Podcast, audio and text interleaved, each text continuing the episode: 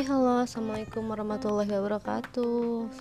Welcome to Miao Channel. Hari ini pertemuan yang mendekati akhir Tapi masih ada pertemuan satu kali lagi ya buat kita di minggu yang akan datang Untuk persiapan UAS By the way hari ini kita bahas tentang fikih al-ba'i atau tentang jual beli ya teman-teman. Bagaimanakah terminologi jual beli, dasar hukum jual beli, terus ada dalilnya, ada rukun dan syarat. Lalu ada manfaat, hikmah dari jual beli, bahkan dari jenis-jenis jual beli yang terlarang Baik itu yang diperbolehkan atau tidak. Oke Bagaimana kabar kalian semuanya? Semoga selalu diberikan kesehatan, keselamatan, dan selalu diberikan keberkahan dari Allah Subhanahu wa Ta'ala. Oke, kita bahas tentang jual beli. Jual beli adalah pertukaran harta dengan harta yang lain berdasarkan dengan tujuan tertentu, di mana pertukaran sesuatu yang disukai dengan yang sebanding atas dasar tujuan yang bermanfaat dan tertentu. Nah, biasanya yang namanya jual beli itu disertai dengan adanya ijab dan kabul. Di mana menurut Said Sabik, jual beli adalah pertukaran harta atas dasar saling rela atau memindahkan harta milik dengan uh, ganti yang dapat dibenarkan. Nah, apabila akad pertukaran atau ikatan dan persetujuan dalam jual beli telah berlangsung dengan terpenuhinya maka rukun dan syarat maka konsekuensi penjualan akan memindahkan barang kepada pembelinya. Nah, demikian pula sebaliknya apabila pembeli memberikan miliknya kepada penjual sesuai dengan harga yang disepakati sehingga masing-masing dapat memanfaatkan barang miliknya menurut aturan dalam Islam. Dalam konteks modern, terminologi jual beli uh, digunakan untuk menunjukkan proses pemindahan antara hak pemilik barang atau aset yang mayoritas mempergunakan uang sebagai medium untuk yang namanya pertukaran. Nah, ada dasar hukum dari jual beli. Yang paling sahih itu memang dari surat Al-Baqarah ayat 275 di mana jual hukum asal jais atau mubah atau boleh berdasarkan dalil Al-Qur'an itu dari surat Al-Baqarah ayat 275 dan dari surat An-Nisa ayat 29. Nah, dari sini kita uh, bisa pahami bahwa Allah itu menghalalkan adanya jual beli tapi mengharamkan riba. Nah, Hukum jual beli juga bisa menjadi haram, misalnya ketika berkumandang azan Jumat meskipun akadnya tetap sah. Nah, menurut Imam Asyatibi, pakar fikih mazhab Maliki, hukum jual beli itu juga bisa berubah menjadi wajib pada situasi tertentu, misalnya ketika terjadi praktek ikhtikar atau monopoli ataupun penimbunan barang sehingga stok bilang atau stok hilang dari pasar dan harga melonjak menjadi naik pemerintah boleh turun tangan mewajibkan pedagang menjual barang sesuai dengan adanya ketentuan dari pemerintah. Nah, yang ini sering banget terjadi ketika uh, mendekati adanya libur akhir tahun ataupun lebaran ataupun Natal ya sehingga yang yang diresahkan adalah kembali lagi ke masyarakat oleh karena itu peran pemerintah sangat dibutuhkan untuk uh, operasi pasar di uh, masyarakat. Ada rukun dan syarat jual beli. Menurut jumhur ulama, rukun jual beli itu ada empat. Yang pertama adalah adanya orang-orang yang berakad atau penjual dan pembeli atau muta'akidain. Lalu ada yang kedua adalah sihot, yaitu ijab dan kabul lalu barang yang dibeli atau mabi, lalu adanya nilai tukar pengganti atau saman. Nah, menurut Mazhab Hanifi, Hanafi, rukun jual beli hanya satu yaitu adanya kerelaan kedua belah pihak di mana indikator tergambar dalam ijab dan kabul atau melalui cara yang saling memberikan barang dan harga, sedangkan syarat jual beli menurut mazhab Hanafi adalah orang yang berakad barang yang dibeli dan nilai tukar barang. Nah, syarat orang yang berakad ya ini adalah berakal, cakap hukum, atau memiliki kompetensi dalam melakukan aktivitas jual beli, lalu sukarela atau ridho atau tidak dapat tidak dalam keadaan dipaksa atau dipak terpaksa atau di bawah adanya tekanan. Lalu yang kedua yaitu syaratnya ijab dan kabul di mana harus jelas dan disebutkan secara spesifik dengan siapa berakad antara ijab dan kabul di mana harus selaras baik spesifikasi barang dan harga yang disepakati tidak mengandung klausul yang bersifat menggantungkan keabsahan transaksi pada kejadian yang akan datang. Lalu yang terakhir adalah syarat barang yang diperjualbelikan ya barang itu ada, tidak goror, teman-teman. Jadi uh, barang itu memang harus dalam bentuk yang nyata, tidak goror. Uh, pada waktu yang disepakati ketika transaksi itu berlangsung, tidak termasuk yang diharamkan atau dilarang. Syarat ini yaitu syarat nilai tukar atau harga barang yang harus disepakati secara pasti. Oke, ada bentuk-bentuk jual beli di mana jual beli ini menurut ulama Hanafiyah membagi jual beli dari segi sah atau tidak menjadi tiga bentuk. Yang pertama, jual beli yang sahih Jual beli yang sahih yaitu jual beli yang sesuai dengan syariat, memenuhi rukun dan syarat yang ditentukan, bukan milik orang lain, tidak tergantung pada hak hiar lagi, sifatnya mengikat kedua belah pihak. Nah, yang kedua adalah jual beli yang batal, yaitu apabila salah satu atau seluruh rukunnya tidak terpenuhi atau jual beli itu pada saat dan sifat tidak disyariatkan di antara bentuknya di mana jual beli sesuatu yang tidak ada atau bai al-ma'dum Lalu yang kedua adalah jual beli yang mengandung unsur penipu, penipuan atau horor, di mana jual beli tersebut tidak nyata uh, sehingga uh, konsumen di sini masih mengandai-andai seperti apa sih barang itu. Jadi memang dia horor tidak tidak jelas, dia tidak jelas. Lalu jual beli yang ketiga adalah jual beli dalam bentuk berupa najis dan tidak mengandung makna harta seperti bangkai. Lalu yang ke terakhir dalam jual beli yang batal yaitu al-arbun yaitu jual beli yang dilakukan melalui adanya perjanjian di mana pembeli membeli sebuah barang dengan seharga barang yang diserahkan kepada penjual.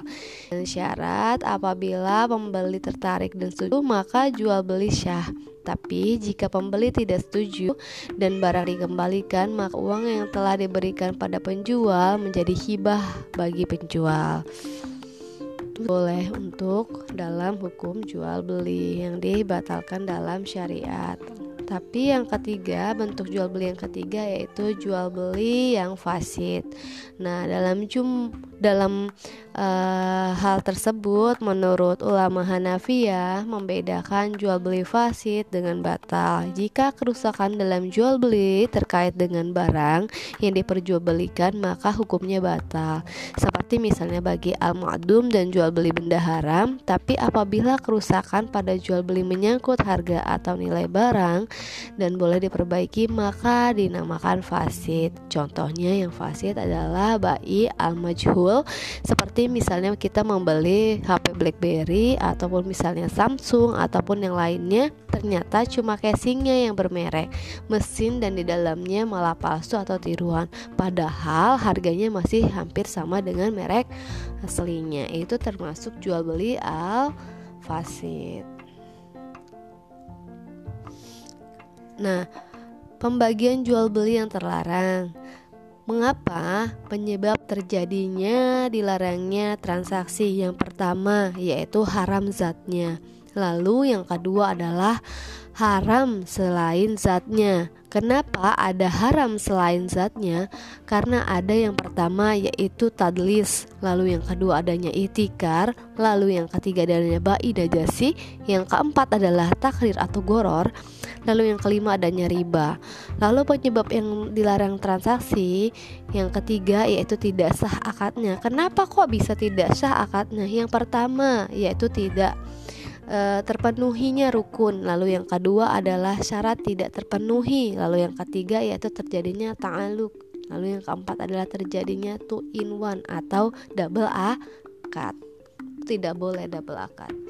Jual beli yang dilarang atau tidak sah karena tidak terpenuhinya syarat dan rukun itu karena zatnya haram atau najis terus ada juga belum jelas lalu menimbulkan adanya mudorotan karena dianiaya atau mukala muhakalo muk, muhakolah lalu muka mukadarah lalu uh, muzabanah dan sebagainya. Masih banyak yang tidak sah karena dilarang dalam jual beli ya teman-teman. Nah jual beli yang dilarang sah tetapi dilarang. Apa kok bisa ya jual beli yang dilarang tapi sah tetapi dilarang Nah, ini dua kontroversi yang bisa. Tapi kita bisa lihat, kita jabarin kenapa sah tapi dilarang. Yang pertama, yaitu jual beli dari orang yang masih dalam tawar menawar. Jadi, ketika kalau kita ada orang yang sedang melakukan tawar menawar, kita dilarang untuk masuk ranah tersebut karena selesai dulu mereka melakukan adanya tawar menawar, baru nanti ketika mereka prosesnya tidak jadi, baru kita masuk ke dalam sana karena haram baginya bagi kita melakukan adanya tawar menawar ketika orang lain itu masih menawar barang tersebut. Lalu yang kedua adalah jual beli dengan menghadang dagangan di luar kota atau pasar. Lalu yang ketiga yang mendorong untuk ditimbunnya atau ikhtikar. Lalu jual beli barang rampasan atau syurian ya iyalah nggak boleh yang jelas aja udah dirampa udah barang rampasan atau syurian itu memang udah nggak sah di secara hukum jual belinya haram ya teman-teman. Nah, eh, Penjelasan dari jual beli yang terlarang ini di mana dilarang karena tidak memenuhi syarat dan rukun Islam Di mana jual beli barang yang zatnya haram, najis atau tidak boleh diperjualbelikan Jual beli yang dilarang karena belum jelas atau samar-samar Jual beli buah-buahan yang belum tampak hasilnya bagaimana Itu sama dengan sistem ijon sih. Kalau kalian tahu tuh mungkin masih ada nggak ya sekarang tuh?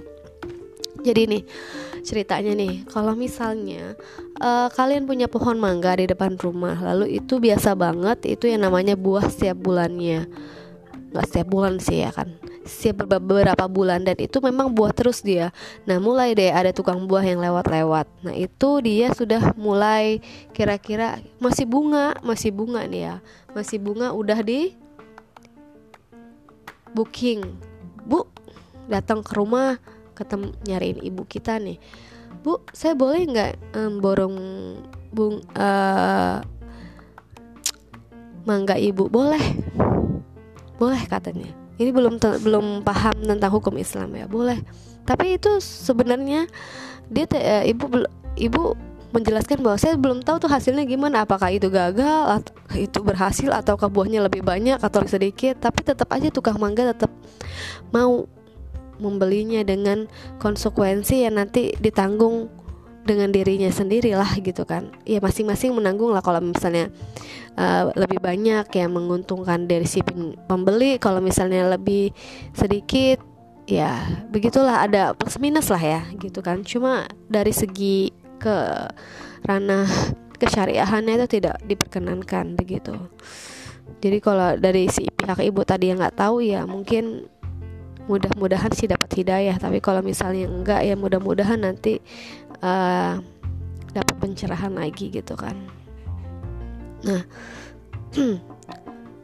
nah yang ke selanjutnya itu ya dilarang karena ada faktor lain yang merugikan pihak-pihak yang terkait yaitu ihtikar di mana ihtikar ini adalah dalam kata lain yaitu monopoli yaitu membeli barang dengan memborong untuk ditimbun kemudian akan dijual ketika harga naik karena kelangkaan barang tersebut misalnya adalah beras ataupun minyak ataupun misalnya adalah BBM yang memang sering banget dilakukan adanya monopoli sehingga uh, harga BBM tersebut menjadi mahal ya kan?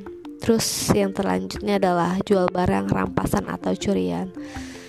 Bentuk jual beli yang juga dilarang yaitu bai inah di mana jual beli inah yaitu apabila seorang menjual suatu barang dagangan kepada orang lain dengan pembayaran tempo atau kredit, kemudian orang itu atau si penjual membeli kembali barang itu secara tunai dengan harga yang lebih rendah dari harga awal sebelum hutang uang hutang uangnya lunas. Nah, nah yang kedua adalah ba'ya najasi, yaitu menaruhkan suatu barang dagangan dengan menambahkan harga secara terbuka.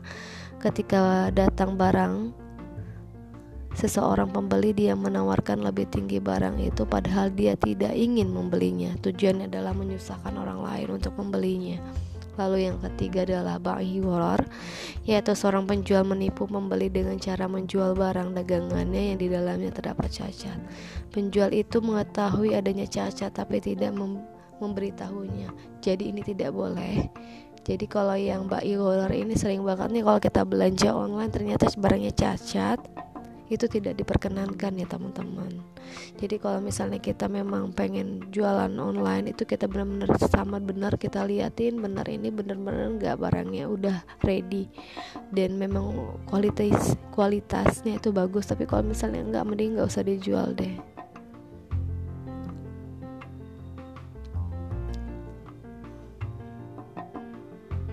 Apa sih manfaat dan hikmah jual beli?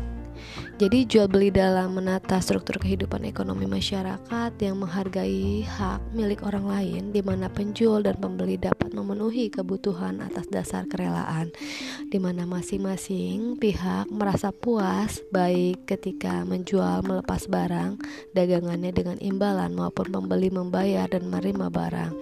Dapat menjauhkan diri dari makan atau memiliki barang yang haram secara batil Lalu penjual dan pembeli mendapatkan rahmat Allah Subhanahu taala. Bahkan 90% sumber rezeki berputar dari aktivitas perdagangan lalu menumbuhkan ketentraman dan kebahagiaan di mana hikmah jual beli di mana Allah Subhanahu taala mensyari mensyariatkan jual beli sebagai bagai bagian dari bentuk ta'awun atau saling menolong antara sesama manusia juga sebagai kebutuhan berupa sandang, pangan, papan di mana kebutuhan seperti ini tak pernah putus selama manusia masih hidup. Tak seorang pun dapat memenuhi seluruh hajat hidup sendiri. Karena itu manusia dituntut berhubungan satu sama lain, bentuk saling tukar barang. Manusia juga sebagai anggota masyarakat untuk membutuhkan apa yang dihasilkan dan dimiliki orang lain. Oleh karena itu, jual beli adalah salah satu jalan untuk mendapatkan secara sah. Dengan demikian, maka akan mudah bagi seorang individu untuk memenuhi kebutuhan hidupnya.